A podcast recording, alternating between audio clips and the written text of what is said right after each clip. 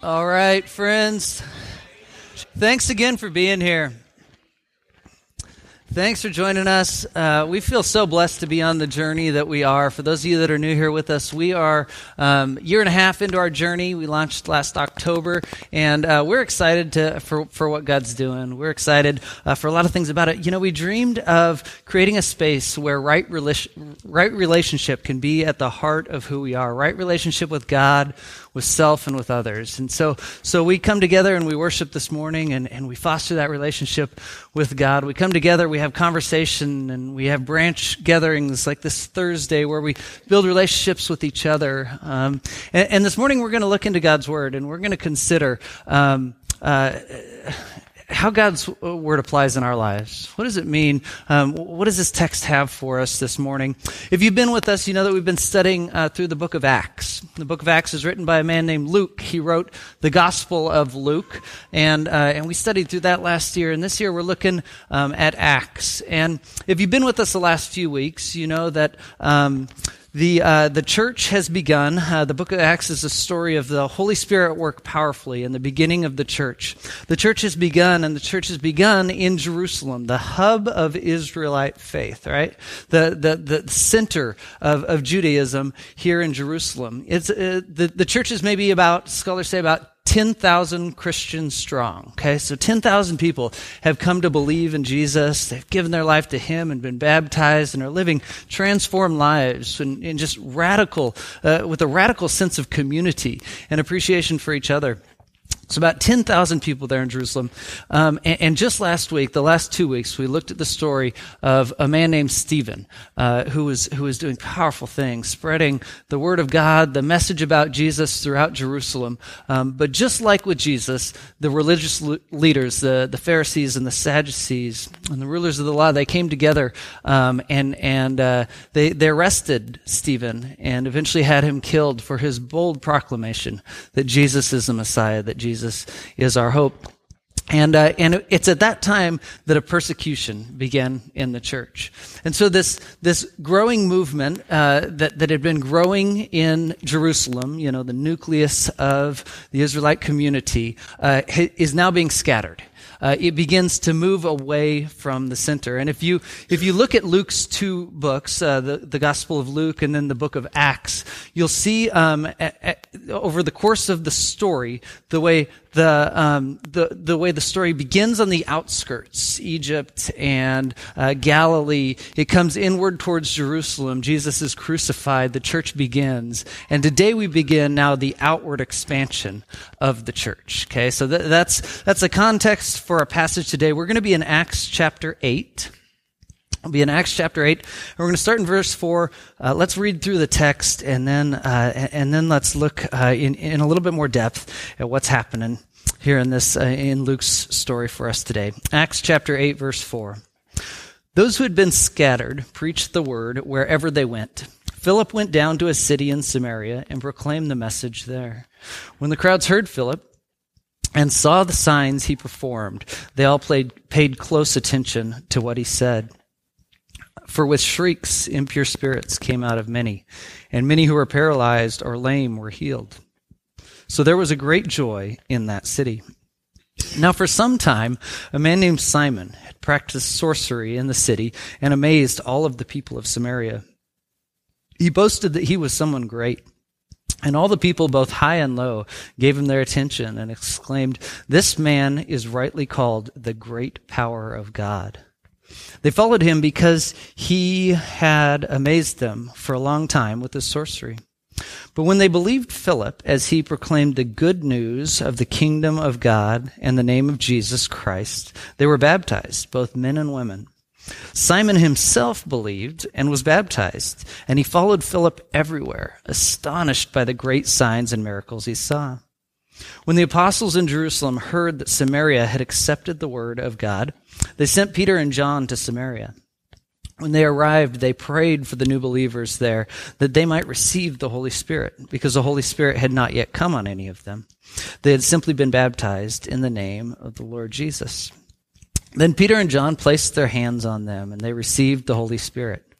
When Simon saw that the Spirit was given at the laying on of the apostles' hands, he offered them money and said, Give me also this ability, so that everyone on whom I lay my hands may receive the Holy Spirit. Peter answered, May your money perish with you, because you thought you could buy the gift of God with money. You have no part or share in this ministry, because your heart is not right before God. Repent of this wickedness and pray to the Lord in the hope that he may forgive you for having such a thought in your heart. For I see that you are full of bitterness and captive to sin. Then Simon answered, Pray to the Lord for me, so that nothing you have said may happen to me. After they had further proclaimed the word of the Lord and testified about Jesus, uh, Peter and John returned to Jerusalem, preaching the gospel in many Samaritan villages. All right, it's a fascinating story. A lot of twists and turns. Interesting character in the man uh, of of Simon. But I want to start with uh, uh, the context in which the story is told, the the, the location in which it's told. Um, so Samaria lay in the middle of Israel. Um, uh, so, so Israel, this um, uh, north to south oriented nation, um, is uh, right in the middle of it all. Is Samaria? You see Galilee above. You remember the story of Jesus' birth uh, in in Galilee, born in a remote region. It's, it's, kind of the rural part of Israel. A lot of fishing there at the Sea of Galilee, right? So, um, so, so that's a where, where Jesus began. But down south is where Jerusalem lies in Israel. And um, now Samaria is like, it, it, was the armpit of Israel, right? It served no good purpose. It kind of stunk. No one wanted to, to, to, be near it, right? That, that, that was the story of Samaria. And in fact, it was much worse than that. The Samaritans were hated. They were the people that had abandoned the traditions of Israel, and for many reasons, there was absolute animosity between uh, Israel, uh, the, the proper Israel, and the Samaritans. And so a good Israelite, when traveling between Galilee and Judea, Galilee and Jerusalem, uh, would, would go around Samaria if at all possible. You remember that story that Jesus tells about the Good Samaritan? Where he says, you know, there's a guy beat up on the side of the road, and the priest walks by, and all the noble citizens, you know, he describes the noble people of Israel just walk around the other side, but a Samaritan stops and helps. And he says, now who, who was neighborly? Who was a neighbor to this man? And, and, and they're forced to say the Samaritan. I mean, can you imagine the spite that they feel as he traps them in a place where they have to say Samaritan was good because the Samaritans and, and the Israelites, there's absolute animosity. You also remember when Jesus uh, was preaching, he would go through Samaria. And, and he, he stayed multiple nights in Samaria, sharing with people the good news of the hope that was to come. So today we begin to see, like I said, uh, everything has moved in towards Jerusalem, and we begin to see the move away. Because of the persecution, I mean, a couple things happened, good and bad. Obviously, the negative is the persecution and the fact that people are being driven from their homes and Christians are, are, are losing their lives for their faith. But the good news in the persecution is that the voice of Christendom begins to expand to new regions. And so the first story we read here in the book of Acts as the story begins to expand is the story of a man named Philip heading into this region of Samaria. Now, now this is outside the bounds of what should be happening in Israelite culture. But he has a powerful message to pro- proclaim and for whatever reason, Philip chooses to go into a Samaritan town and preach the word. And he comes across our character in the story today, a man named Simon. Now, Simon is a sorcerer. Now, sorcery in the first century could refer to a lot of different things. Um, it, it, could be uh, magic, it could be tricks, or it could be um, honing some sort of darker power for his own purposes. Um, often, the sorcerers in the day would um, uh, would be healers, and so they would ha- they would use medicines, but they would also use spells and incantations to try to heal people. Interestingly enough, um, our our English word pharmacy uh, is from the Greek word uh, for sorcerer, right? Um, so, so they were healers. However, they, um, however, they they drew uh, upon you know sorcery, uh, spells, and incantations and things like that uh, to accomplish their work, to amaze people, to gain wealth, uh, to conduct their businesses, right? And so Simon was the sorcerer of sorcerers, right? In fact, if uh, if you want to know more about it, we'll have a conversation later, or you can do some reading. Justin Martyr in the second century uh, writes a fuller account of this man Simon's story, and and and he he kind of documents what Simon did after this story, and it's fascinating because Simon was a powerful man. People followed. People listened. In, in, fact, in the text that we read today, in verse 10, it said uh, they called him the great power of God. And apparently he boasted that of himself. He said, I am someone special. I, I, I possess the power of God. And so people followed and people were amazed. But then a man named Philip comes to their region. From Jerusalem, after the persecution, he comes to Samaria and he begins teaching a simple but a radical message about a risen Savior, a man that rose from the dead. And the message that he's preaching is uh, accompanied by powerful signs, incredible things happening, spirits being driven out of people, and people healed. And of all the people in Samaria that you would think would just call him on it, call his bluff and say, no way. Remember, Philip is leaving Jerusalem because the religious leaders in Israel are, are persecuting and rejecting them, fearful of losing their power. You would think Simon would be in that same boat right? He would be fearful of losing his position. A better sorcerer has come to the area. I use that, use that term loosely as, of course, Philip is not a sorcerer, but in, in Simon's mind, is, isn't he thinking, I could lose my position in this community? Uh, but Simon saw Philip and the power of the Holy Spirit for what it was. He realized this is something far beyond what I know. And so, as Philip came preaching with all these signs to accompany, many people choose to accept Jesus and are baptized. In fact, Simon himself, amazed by the things he's seeing, is one of those that's baptized. And it says, like, have you, have you ever been just like entranced by something? Like you cannot get your mind, your thoughts off of it. Uh, as Simon is so amazed by this man, Philip, and the things happening that he begins to travel behind Philip, just following and watching. Now, there's a lot of uh, different perspectives on Philip. Was he genuine uh, in his conversion, or about Simon? Thank you. There's a lot of questions about Simon. Was he genuine in his conversion? Uh, what, was he truly in it? And we're going to let Luke's words stand today. It says that he believed and he chose to give his life in baptism, right? He chose to take on Jesus. He's amazed by the things uh, that are happening here. Well, when the, um, when the apostles back in Jerusalem, uh, when they hear about what's happening in Samaria, remember this hated little region in Israel, um, they're astonished and they have to know for themselves. So they send their, their top two. Peter and John are sent to the area to see what actually is happening. And, uh, and you can understand their concern. Like, uh, this is outside of, of the hub of Israel. Like it's kind of the, the equivalent of, you know, we would say, man, I came to church and I had this incredible experience with God, right? That would sound very natural. You know, the Israelites would say, yes, you were in one of our temples and you had an incredible experience with God. But I mean, Samaria, that's like the slums. Like I went, I went to the dump today and I had this incredible experience with God and everyone's like, what are you talking about? That happens in the church, right? That happens. God doesn't work in those places or in those ways. And so, so they go to explore what is truly happening here in Samaria and they get there and they find that, that many people have been baptized and yet they haven't received the Holy Spirit. Now, this is an interesting point that we don't have time to go into a lot. Um, one of the things I love about this this little this little church start here is the diversity represented amongst us. Um, one of those aspects of diversity is uh, just religious experience.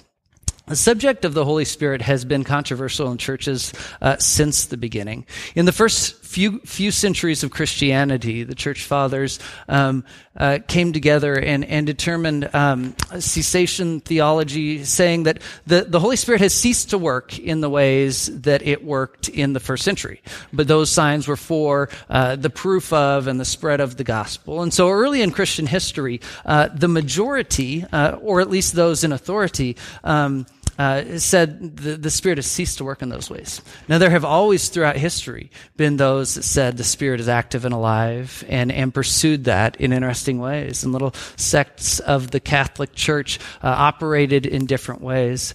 Well, today, uh, one of the fastest growing movements in, in Christendom is Pentecostalism. Uh, the name born of uh, the Acts 2 account where the Holy Spirit comes in power and people speak in tongues. And so Pentecostalism, one of the largest growing uh, Christian movements in the world right now, and especially in the global south. So in, in Africa and in South America and places like this, um, growing rapidly. I think we see some inclination uh, towards that even in America, where the Pentecostal church is uh, is active and alive and, and doing well in the states as well. But in even in our culture, have you noticed a shift um, beyond the modern era where science explained everything and we were entirely rational people and we could understand everything into a new interest in mystical and, and supernatural things? I mean, you see it in our favorite TV shows, you see it in our books and the Harry Potters. Like there is there's this there's this draw amongst us towards something supernatural. Well, throughout the world, uh, the the question of the work of the Holy Spirit continues to be a major question. Um, just for, for my part, I'll say this: I believe the Spirit to be active and alive. I absolutely do. Now, I've not experienced the Holy Spirit in many ways described in the book of Acts, uh, but I believe the Spirit is active and alive. And if you've been with us since the beginning of the year, one of our goals right now uh, in the year has been to be more attentive to the Spirit. Uh, so we've been looking at the fruits of the Spirit love, joy, peace, patience, kindness. And we've been having conversations around our tables and as a people saying, um, like, where, where did you see love this week? The Holy Spirit was active in bringing about love in our lives and, and in the lives of people around us, right? Trying to be more attentive to the fact that the Spirit is at work, that God's mission is moving forward at full steam, that, that the Spirit is alive and active amongst us. All right. I wish we could spend a lot more time on that. Maybe we will at other times. But for now, the story at hand is that of a man named Simon. So, um, the apostles come, they lay their hands on the people, and they receive the Holy Spirit. And Simon is taken by this, right? He is fascinated by what is happening. And so he offers them what, what he knows to do. He says, I'll give you money if you'll teach me the trick you just performed. I don't know. Did he believe it a trick or did he believe it to be truly powerful? I, I, can't say exactly where his mind and his thoughts were in this moment, but he wanted to buy the gift of the laying on of hands and the reception of the Holy Spirit. And Peter responds harshly in verse 20 May your money perish with you. You thought you could buy the gift of God with money. He says, um, I, I, see that you're full of bitterness or, or, or toxic. You're toxic inside, poisoned. Uh, you're poisoned and you're captive to sin, is what Peter says of him. You see, here's the reality uh, money can only go so far right? Uh, now, now we live in a world based on commerce, based on the dollar and, and, and money, but money can only go so far. Um, like uh, we're looking at, you know, there's a lot of things that money can't buy. It can't buy manners or morals or respect, character, integrity, love, right? There's a lot of things in this world that, that whether in Christian terms or in secular terms, we would say money can't buy everything right? It, it, it, can't do it all. And this next one, this is for my wife. It says, uh, uh, you can't buy happiness, but you can buy Nutella. And, uh, and that's kind of the same thing, according to her, right? Um, so, but the, the fact is, money, money doesn't buy everything, right? Well, in this case, Simon wanted to use the gift of God, that is the Holy Spirit, as a commodity. He wanted to barter for it. He wanted to give money to receive something more of God. And, um, and so he, he makes the offer. And Peter calls him out, right? Peter lays it on the line. He condemns him. He says, May you and your money perish. But I love that it doesn't stay there. In, in 22, he said, uh, Repent of this wickedness and pray to the Lord in the hope that he may forgive you. Right? So, so there's this condemnation. May you and your money perish. But he says this to Simon uh, I want you to repent in the hope that God will forgive. As, as we begin to um, transition just into the application in our lives, and what does this look like, uh, you know, 2,000 years later in a culture totally different than this? How does this play out in our lives? There's two directions that we can go. Um, one is that of church history. uh, which tells the story of Simon going on to, to work his own ways and, you know, re- rejecting his faith, becoming powerful. Um, and, and his is a fascinating story. But for the sake of allowing Luke's story um, just to resonate for what it is, right? Luke, Luke drew up this account that we could know the story. I, I want to let our application be born directly out of what Luke tells of the story, Luke's narrative. And it's, it's one of this. Um, there's a problem when we choose to perceive Christianity or God as a commodity that could be bought or sold. When, when we choose uh, to allow the consumerism that is so rampant in, in our nation to be a primary focus and goal and influence in the church and in our relationship with God. I spent some time this, this week imagining how does like this drive that we have just to have more, to possess more for ourselves, how does this play out in our faith? I mean, in Simon's, he saw the magic trick he wanted, and so he tried to buy it. It's maybe not so direct in our lives. But, but there comes a time when maybe we need to ask ourselves, um, uh, am I leaning too heavily upon what God or the church can do for me rather than how I can participate in what God's doing? Like, is it possible that, that the church becomes like a commodity, like a self-help group or, or just something that we go to for our own benefit and sake? And is there a problem in that? And, and that's kind of a hard, hard question and, and, and hard to find the right answer to because yes, the church is for our benefit. And yes, it should be for our betterment, right? Absolutely.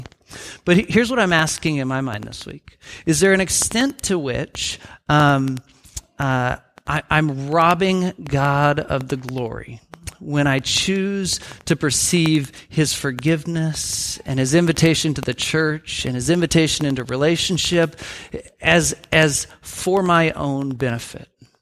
The story of Israel was one that, that God said to this man Abram, I'm going to bless you that you will be a blessing to the nations. See, if God's plan and his will and his dream for this world is far bigger than one individual, then my hope, my salvation, my invitation to participate in church is much less for my own benefit and much more for the benefit of the world around me. Or, or maybe it looks like this.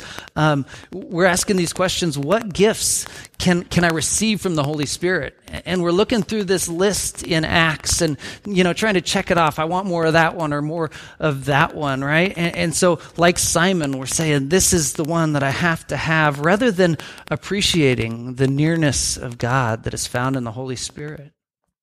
Or we might say, yeah, I want more of God in my life, but when it comes to, you know, pruning out the negative things in my life, I don't want that much of God, right? I just want the good stuff. I don't want the hard things. I don't want to be called on mission, right? Th- these are ways in which I think sometimes, like Simon, we see the goodness in God, but we're captivated by our own personal gain and potential rather than the vastness and the beauty of the mission of God. So here's what I'm going to do this morning. I'm going to invite you to participate in any way you want. Um, here's what I'm going to do.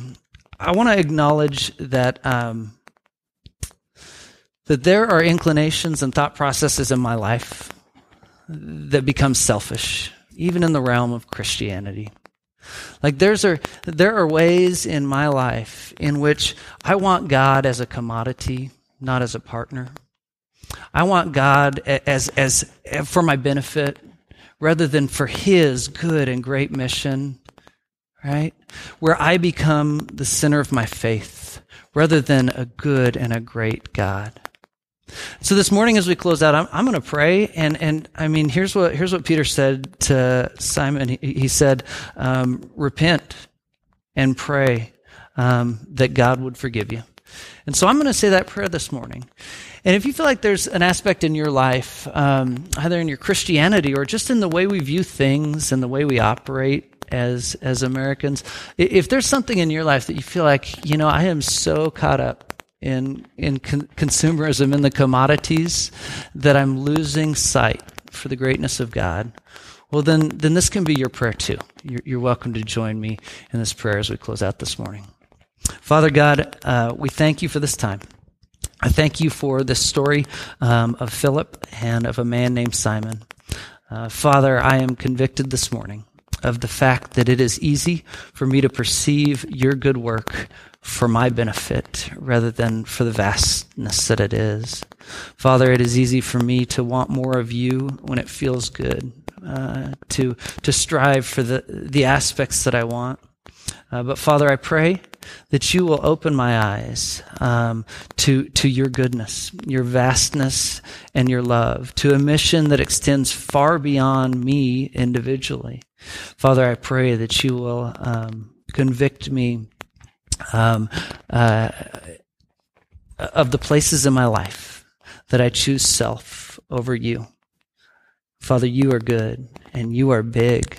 You are everything. And so, Father, I pray that you will help me to have more of that perspective. Father, forgive me where uh, where I am selfish. Father, forgive me where I uh, desire you as a commodity. Uh, Father, um, reshape my life. Father, make me more like your Son to lear- learn to live a sacrificial life. It's in Jesus' name we pray. Amen.